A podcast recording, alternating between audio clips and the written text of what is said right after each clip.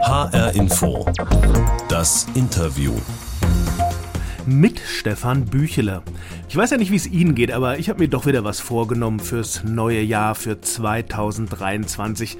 Na klar, ein paar Kilo weniger auf der Waage, gesünder leben, Sport machen. Schön wär's ja. Wir fühlen uns fitter, wir fühlen uns in unserem Körper wohler, wir fühlen uns vielleicht widerstandsfähig oder gerade wenn wir Sport mit anderen machen, fühlen uns vielleicht so, sogar sozial eingebunden. Das sagt Jana Strahler, Sportpsychologin aus Freiburg. Ja, würde ich auch gerne spüren. Aber wie kriege ich das hin und wie halte ich das durch? In der Hoffnung auf ein paar gute Tipps habe ich sie angerufen und wir haben uns im Online-Meeting getroffen. Jana Strahler, jetzt in H R-Info das Interview. Hallo Frau Strahler. Hallo. Ich habe ja eine Studie der D A K Krankenkasse zu den guten Vorsätzen der Deutschen für zweitausenddreiundzwanzig und mich interessiert, ob die auch zu Ihnen passen. Erstens, Stress vermeiden oder abbauen. siebenundsechzig Prozent der Menschen wollen das. Wollen Sie das auch? Mhm, äh, auf jeden Fall. Da will ja irgendwie jeder, oder? Sehe ich mich auch drin. Platz zwei, mehr Zeit für Familie oder Freunde. Auch ein ganz beliebter Vorsatz, ja. Ja, auf jeden Fall. Platz drei, mich umwelt- oder klimafreundlicher verhalten. Ja, auch da kann ich mich auf jeden Fall drin sehen. Haben Sie da einen Nachholbedarf? Nee, ich glaube tatsächlich, äh, durch äh, das in, in Freiburg leben, ähm, bin ich da schon auf einem sehr, sehr guten Weg, was jetzt das Benutzen von äh, Fahrrad, zu Fuß Dinge tun, öffentliche Verkehrsmittel angeht, auf, auf jeden Fall. Platz vier, mehr bewegen, mehr Sport. Das bringt mein Beruf so mit sich. Okay, das muss man dann wohl als Sportpsychologin. Okay, aus der repräsentativen Umfrage geht aber auch noch hervor, dass sich wieder mehr Leute was vornehmen, gute Vorsätze haben fürs neue Jahr. Zwei von drei Menschen sollen das sein und ja, so eine Rolle spielt da auch noch mehr Zeit für mich selbst, gesünder ernähren, sparsamer sein ist wohl in diesem Jahr auch ziemlich wichtig. Aber Frau Strahler, ist es überhaupt eine gute Idee, so mit so guten Vorsätzen ins Jahr zu starten? Oder lade ich mir damit nur wieder was auf, was ich sowieso nicht umsetze, was mir dann im Januar so ein schlechtes Gefühl gibt und was ich dann spätestens ab Februar anfange zu verdrängen? Prinzipiell Vorsätze haben ist super. Aber es kommt so ein bisschen drauf an, wie, wie die Vorsätze ausgestaltet sind, wie, wie konkret die Vorsätze sind. Jetzt mir einfach zu sagen, okay, ich möchte mich gesunder ernähren, ich möchte sportlich aktiver sein, das ist prinzipiell mal ein sehr, sehr löbliches Ziel und absolut zu befürworten. Aber das ist auch ein sehr generisches Ziel. Das heißt, wenig spezifisch, wie, wie ich das umsetzen möchte. Das heißt, wir müssen die Ziele so gestaltet haben, dass sie erreichbar sind. Und wenn wir uns kleine Meilensteine sozusagen auf dem Weg zur Zielerreichung setzen, weil äh, auch Meilensteine erreicht zu haben, das gibt uns ein gutes Gefühl. Das macht, dass wir uns selbstwirksam fühlen. Und diese positiven Emotionen, die braucht es auch einfach, wenn wir langfristig unser Verhalten ändern wollen. Okay, dann haben wir das jetzt theoretisch geklärt, aber die Fallstricke liegen ja bekanntlich im Alltag. Jana Strahler ist bei mir zu Gast in H R-Info das Interview. Sie ist Sportpsychologin und das passt mir ganz gut, denn mein Vorsatz fürs neue Jahr ist ja, wie jedes Jahr, etwas mehr Sport zu treiben und auf meine Gesundheit zu achten. So wie das einundsechzig Prozent der Deutschen auch wollen. Aber ich habe es ja gerade schon gesagt, es gibt viele gute Gründe, warum das jeden Tag immer nicht klappt und das würde ich jetzt gerne mal mit Ihnen durchgehen, Frau Strahler, und in der Hoffnung, dass Sie uns ein paar Tipps geben, wie wir es trotzdem schaffen können. Erstens, ich will laufen, aber draußen regnet es, ein unangenehmer Wind bläst und es ist kalt, meine Motivation sinkt, aber das Wetter wird ja erstmal so bleiben. Was mache ich jetzt? Ja, also das sind erstmal zwei, zwei sehr wichtige Hindernisse, die wir üblicherweise kennen, wenn es darum geht, okay, Leute wollen sportlich und körperlich aktiver sein. Deswegen ist ganz wichtig, ähm, zum einen überhaupt mal zu schauen, okay, was, was hält mich denn jetzt ab vom Sport machen? Ist es das schlechte Wetter? Ist es, weil es dunkel ist, ich da keine Zeit für habe? Das heißt, wir müssen diese solche Barrieren kennen und uns dann Gedanken machen, okay, wie gehe ich diesen Barrieren denn aus dem Weg? Das kann in dem Falle jetzt sein, okay, vielleicht kann ich meinen Tagesplan so strukturieren, dass ich zu, zu hellerlichter Tag Sport treiben kann. Alternativ kann ich mir Gedanken machen, okay, wenn das Wetter jetzt schlecht ist, was kann ich denn sonst für Sportarten vielleicht auch machen, die nicht das Joggen sind? Und da, auch da haben wir ja viele Tipps und Ideen, wie man selbst zu Hause durch eigenes Körpergewicht beispielsweise Übungen machen kann, die zur Kräftigung beitragen, Balancetraining. Also wir haben viele, viele Möglichkeiten, dass es eben nicht das Joggen draußen sein muss, trotzdem körperlich aktiv zu sein und Sport zu treiben, der uns fit macht. Also drin bleiben, drin aber was tun, sozusagen auf die Matte gehen und sich da ein bisschen bewegen. Aber wenn ich jetzt so abends nach Hause komme, ne, dann bin ich gestresst vom Arbeiten und will mich ja vielleicht eher mit einem guten Wein belohnen, als mit einer Runde laufen im Dunkeln oder mich jetzt nochmal auf den Boden zu schmeißen. Aber ist das nicht eigentlich auch so eine Art Teufelskreis, so Stress im Job, dann abends auf die Couch, essen, vielleicht einen Wein, dann bin ich am nächsten Tag ja noch müder und noch lustloser. Muss ich nicht eigentlich noch ein paar mehr Stellschrauben drehen, um tatsächlich mit Sport anfangen zu können? Genau. Also schon am Abend vorher sozusagen? Also das, was Sie da ansprechen, ist ein sogenannter Zielkonflikt. Natürlich möchte ich irgendwie Entspannung haben und, und jetzt nicht auch noch die, den Sport treiben müssen, der vielleicht auch erstmal Stress bedeutet, weil er irgendwie in meinen sowieso schon vollen Kalender passen muss. Aber auch dafür haben wir ein paar Ideen und, und Tipps, wie, wie man das trotzdem in den, in den Tag integrieren kann. Das eine ist natürlich, haben Sie auch schon angesprochen, die Motivation. Natürlich muss ich motiviert sein, mein Verhalten zu ändern, und ich muss so ein bisschen verstanden haben, okay, wofür ändere ich denn mein Verhalten? Ist das nur für mich? Ist das, weil das vielleicht andere von mir verlangen? Und da sagen wir, je intrinsisch motivierter wir sind, das heißt, aus uns heraus der, die, die Lust auf den Sport kommt, ähm, dass, welche Ziele wir vielleicht sonst noch haben, dass wir uns fitter fühlen wollen, dass wir vielleicht auch fitter aussehen wollen, ähm, das macht dann schon mal so einen ersten Okay, ich könnte das durch Sport erreichen, dieses andere Ziel, während das vielleicht äh, das auf der Couch sitzen und den Alkohol äh, und Alkohol konsumieren vielleicht nicht tut. Das zweite Wichtige ist, ähm, es muss natürlich Spaß machen, die, das, was genau. wir, wir tun. Das heißt, wir müssen irgendwie einen Sport finden, bei dem wir Spaß erleben. Das muss jetzt nicht unbedingt das Joggen oder das Walken sein für, für alle, ähm, der, der Spaß macht, sondern das kann Kräftigungsübung sein, das kann Hanteltraining sein oder das können Balance-Sportarten sein, wie Yoga oder Pilates äh, beispielsweise. Das heißt, wir müssen für uns Sportarten finden, die uns Spaß machen, die uns gut tun. Und wenn wir es dann einmal ausprobiert haben, das ist dann das Schöne ja auch am Sport, dass schon eine einzelne Sporteinheit uns auch ein gutes Gefühl geben kann, dass wir uns an dieses gute Gefühl erinnern. Und dann vielleicht auch einen Vergleich haben, okay, beim Sport habe ich mich letztes Mal so gefühlt, vielleicht doch ein bisschen besser. Oder wenn ich früh aufwache, abends vorher noch meine Sporteinheit. Zum einen habe ich das Gefühl, okay, ich habe das geschafft, ich habe das umgesetzt, obwohl ich irgendwie Hindernisse hatte, Barrieren hatte.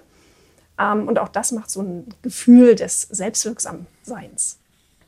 Und das gibt mir dann ein gutes Gefühl und das möchte ich dann vielleicht wieder haben. Das habe ich verstanden. Aber okay, nehmen wir mal an, ich habe es jetzt geschafft. Ich bin draußen unterwegs und habe mir vorgenommen, jetzt jogge ich meine zehn Kilometer. Dann merke ich nach gefühlt zehn Metern schon, dass ich auf gar keinen Fall so lange rennen kann. Das ist frustrierend. Ich schnaufe, gehe langsam und hoffe, dass mich keiner sieht. Motivationsloch, äh, gefühlt zehn Kilometer tief. Was mache ich denn dagegen? Mhm. Ähm, auch, auch da kann man das so ein bisschen vorplanen. Wenn man weiß, okay, ähm, beim Joggen, letztes Mal ging es mir da schon nicht ganz so gut. Ich habe dann vielleicht Rückenbeschwerden bekommen davon oder in der Hüfte hat es irgendwie gezwackt, dass man sich so kleine Teilziele steckt. Auch, auch in, beim fünf Kilometer Joggen, dass ich vielleicht überlege, okay, ich gehe es den ersten Kilometer mal langsam an, äh, den zweiten Kilometer steigere ich dann mein Tempo und meine Intensität. Und dann ist es aber vollkommen okay, wenn ich Kilometer Nummer drei wieder ein bisschen langsamer laufe, dass ich sozusagen wirklich ein bisschen in den Intensitäten variiere und auch durch die Intensitäten mir so selber auch Feedback gebe, okay, ich bin jetzt schon bei Kilometer vier, jetzt ist es ja nur noch zwei. Also das heißt, es ist ähm, durchaus, also man darf es nicht einfach zu hoch hängen, das Ziel. Man darf jetzt nicht erwarten, ich bin gleich von vornherein hier der Marathonmann, sondern äh, gut, dann, dann laufe ich halt ein Stück, dann muss ich mich auch nicht für schämen. Ne? So. Genau, richtig. Und das ist auch super wichtig. Es geht überhaupt nicht darum, von null auf hundert jetzt zu starten, weil das wissen wir auch, zu hoch gesteckte Ziele, äh, man macht, das haben Sie selber auch gerade gesagt, mal so eine frustrierende Erfahrung, klappt gar nicht. Dann macht man das auch nicht. Das heißt, kleine, erreichbare Ziele, die man aber auch immer weiter steigern kann. Das ist ja auch das, das Training, was, was wir sehen wollen. Wir fangen klein an und Dauer steigern, Intensität steigern. Das ist der Trainingseffekt, den wir sehen und den wir auch haben wollen immer fünf Kilometer zu rennen, das macht uns, äh, das trägt, trägt nicht zur Leistungssteigerung bei. Es ist super, wenn wir das machen regelmäßig. Wollte ich gerade sagen, ist jetzt ja schon mal nicht schlecht. Richtig, ist schon mal nicht schlecht. Ähm, aber wenn, wenn wir fitter werden, noch fitter werden wollen, braucht es natürlich immer mehr Training. Ein bisschen mehr Steigerung. Wie ist es denn, wenn ich jetzt na, mich drei Wochen dann wirklich oder vier Wochen das wirklich geschafft habe und habe so mein, mein Pensum, mein kleines Bescheidenes absolviert, gehe auf die Waage und habe null Komma drei Kilo abgenommen. ähm, was was mache ich denn? Muss, kann ich mich dagegen wappnen? Also das ist ja dann auch schon wieder so frustrierend, weil ich denke, es bringt ja irgendwie nichts. Das ist, man, hier muss man natürlich ein bisschen verstanden haben ähm, oder in, in sich selber auch nochmal schauen, okay, was, was ist denn jetzt ein Erfolg für mich? Für, durch das Training. Ist es wirklich die Gewichtsreduktion? Ist es, dass man sich fitter fühlt? Ja, das wäre mal nicht schlecht. Genau, dass man sich fitter fühlt, dass man ja. vielleicht, was das Fett- und Muskelverhältnis angeht, ähm, in die günstigere Richtung entwickeln. Weil das Phänomen, was Sie beschreiben, ist, ist wirklich etwas, was wir sehen, gerade wenn es um Personen mit Übergewicht geht. Wenn wir da in, in das Sporttraining gehen, Ausdauertraining, Krafttraining, natürlich wird Fett in Muskulatur umgesetzt. Und was wissen wir von der Muskulatur? Die ist ein bisschen schwerer als Fett. Das heißt, es ist, ist ein sehr bekanntes Phänomen, dass Sport, gerade Sport, der mit viel Kräftigungsübung, Muskulaturaufbau im Zusammenhang steht, nicht unbedingt zur Gewichtsreduktion beiträgt. Nichtsdestotrotz, dieser Sport macht uns vom Herz-Kreislauf-System fitter, ist gut für unsere Blutfette, Blutzuckerwerte, stärkt unser Immunsystem. Ist es denn vielleicht auch eine gute Idee, wenn ich das Sporteln mit etwas verbinde, was mir Spaß macht, sowieso schon Spaß macht? Zum Beispiel, dass ich nicht auf der Straße laufe, sondern hoch in den Wald gehe, weil ich es da schön finde? Das könnte doch auch was nutzen, mhm. oder? Genau, also das wissen wir auch aus der Forschung, dass Sport in, in der Natur nochmal so einen zusätzlichen äh, Benefit hat, weil die Natur einfach gerade, wenn wir es schaffen, im, im Sonnenschein zu rennen, das, das gibt nochmal einen ganz anderen Boost auch für den Körper, für das eine, äh, eigene Energieempfinden, äh, auch da gut fürs Immunsystem, wenn wir in der Natur Sport machen äh, und auch was das psychische Befinden durch Natursport angeht, im Vergleich jetzt beispielsweise mit dem ins Fitnessstudio gehen, sehen wir da Vorteile. Die Sportpsychologin Jana Strahler ist hier bei H R Info das Interview und sie hat uns jetzt schon eine Menge guter Tipps gegeben, wie wir es doch vielleicht schaffen können, ein bisschen gesünder und sportlicher zu leben. Frau Strahler, H R Info das Interview ist die Sendung mit der Box. Also das ist eine kleine Kiste, die habe ich hier auf dem Tisch stehen. Und ähm, da legen wir immer was rein für unsere GesprächspartnerInnen und die Box steht vor mir auf dem Tisch. Soll ich mal gucken, was da für Sie drin ist und Sie sagen, was Ihnen dazu einfällt? Bin gespannt. Also das Erste, was ich jetzt hier raushole, ist oh, eine stylische Sportuhr, die kann meine Pulsfrequenzen messen, die zählt meine Schritte und misst meine tägliche Aktivität, sieht sogar ganz gut aus. Ist das sinnvoll, mir sowas anzuschaffen oder ist das zum Fenster rausgeschmissenes Geld? Gerade wenn es um Sport und Motivation zum, zum Sport angeht, kann ich, kann ich Smartwatches an, an der Stelle empfehlen, weil was, was erlauben uns solche Smartwatches? Zum einen, wir können unseren Puls kontrollieren, das ist sicherlich wichtig, wenn wir tatsächlich bisher eher zu den Couch-Potatoes zählten und jetzt mit Sport ähm, beginnen, was wir natürlich in einer Intensität tun sollten, die unseren Herz, unser Herz-Kreislauf-System nicht überfordert. Das heißt auf alle Fälle super, um den eigenen Puls zu kontrollieren. Hier der Aufruf, bitte mit dem Arzt, der Ärztin klären, was denn so eine gute Frequenz wäre, mit der Sie laufen sollen. Das heißt, mhm. diese Uhren können uns helfen, Intensität und Dauer einfach zu kontrollieren. Ähm, das ist so der, der eine positive Aspekt der, der Smartwatches. Dann finde ich die noch besonders gut. Wir empfehlen ja auch immer nicht nur einmal täglich Sport zu treiben oder sagen wir mehrmals die Woche Sport zu treiben mit einer gewissen Dauer, sondern insgesamt in unserem Alltag aktiver zu werden. Und was die Uhren dann bieten können, ist natürlich der Schrittzähler, den wir jeden Tag haben. Das heißt, die Uhr zu tragen, ähm, gibt uns so ein Feedback. Okay, so und so viele Schritte bin ich heute schon gegangen und so viele Schritte hatte ich mir vorgenommen, heute zu laufen oder im Durchschnitt in dieser Woche zu laufen. Mhm. Schrittzählen. Und ein dritter wichtiger Aspekt, Motivation. Die Uhren sind gar nicht so schlecht darin, uns zu motivieren durch, kleinen, durch kleine Belohnungen, dass irgendwie Embleme angezeigt werden, wenn, wenn man bestimmte Schrittzahlen erreicht hat oder Anzahl von Trainings erreicht hat. So an ja, Challenges so Challenge. teilnimmt. Genau. Ja. Aber, aber ich meine, ist das nicht, ist ja eigentlich jetzt nichts Tolles, wenn ich da so ein digitales kleines äh, Emblem dann habe. Aber warum, warum ist das trotzdem wichtig? Ich weiß ja, dass ich es machen will und soll und muss. Warum brauche ich dann noch so ein doofes Emblem auf der Uhr? Was passiert da in meinem Kopf? Das war, warum, ist, glaube ich, noch nicht so gut geklärt. Aber was, was das einfach bedeutet, ist, wir haben, dass man Meilensteine hat. Das Thema haben wir ja vorhin schon gehabt. Kleinere Ziele, und die Ziele werden erreicht.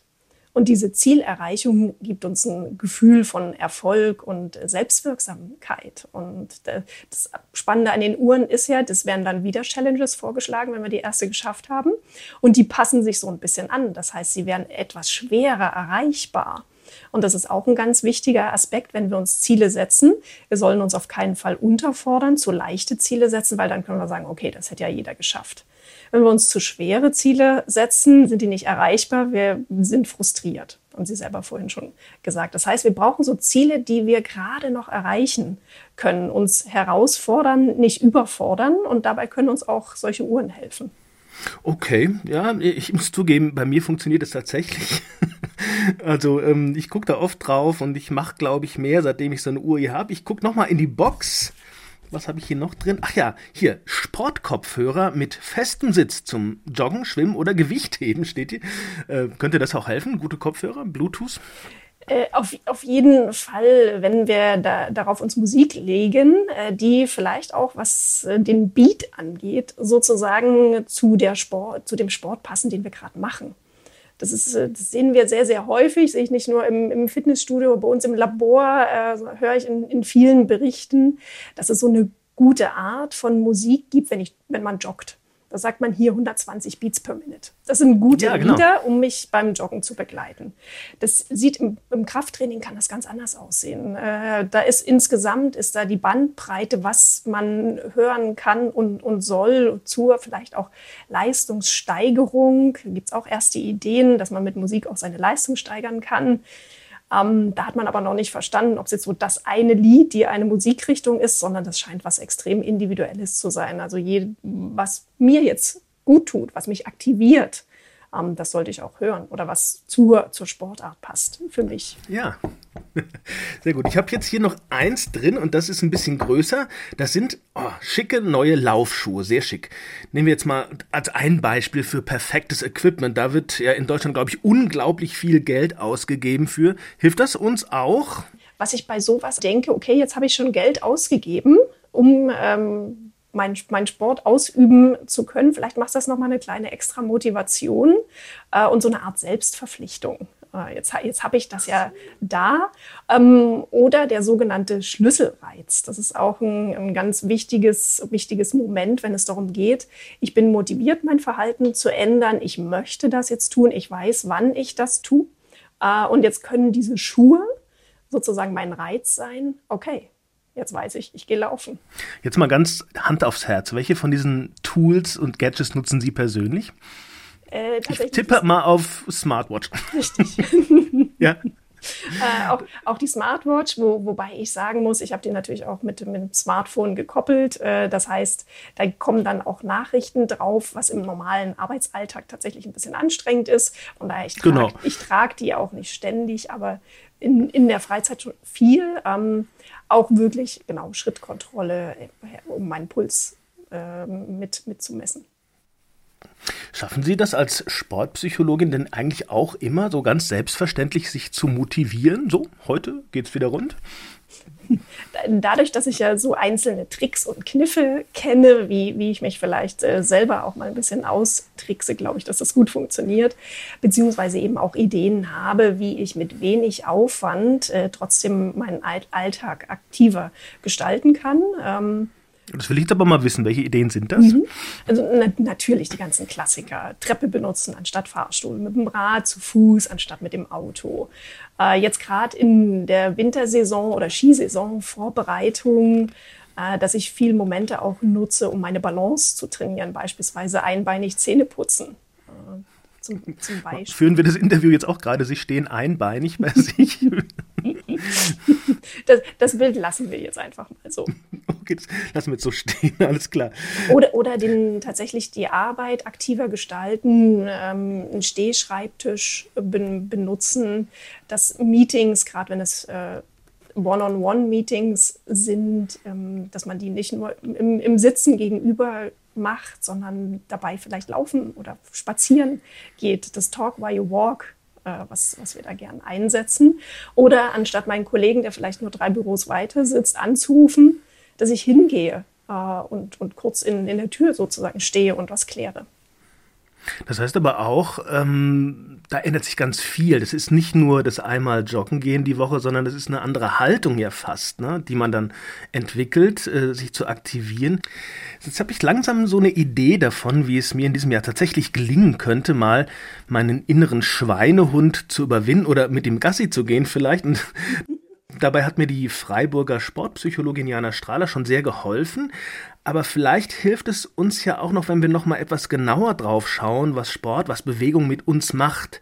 Nämlich ja weit mehr als nur Fett verbrennen und Muskeln aufzubauen.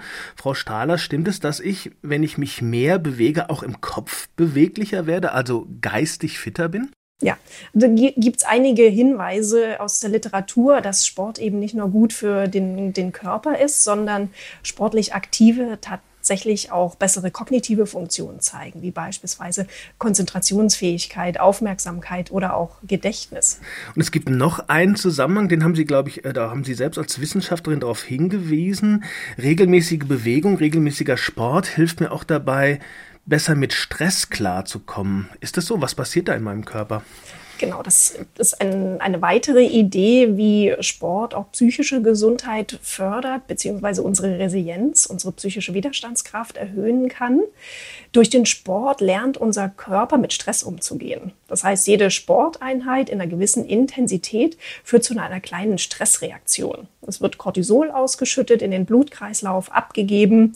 Und der Sport, wenn wir ihn regelmäßig ausüben, führt zu einer gewissen Gewöhnung an diese Situation. Das heißt, je mehr ich Sport treibe, regelmäßiger, intensiver, umso geringer fällt diese Cortisolstressreaktion aus. Und unsere Annahme ist nun, dass sich dieser Gewöhnungsprozess, das sportlich Aktive unter Stress weniger Cortisol äh, ausschütten, dass der sich auch auf andere Situationen überträgt, beispielsweise auf Arbeit oder wenn ich in Bewerbungsgesprächen jetzt mal als Beispiel mich befinde, äh, dann wissen wir, dass sportlich regelmäßig Aktive dort geringere Cortisolreaktionen zeigen.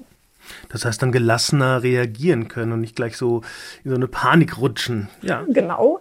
Und der zweite Aspekt ist, sie erholen sich auch schneller von diesem Stress wieder. Das heißt, in, in der akuten Situation ist es absolut adaptiv und, und normal, mit, mit einer auch biologischen Stressreaktion zu reagieren. Was sportlich Aktive auszeichnet, die kommen schneller wieder auf das Ausgangsniveau zurück in, in die Erholung.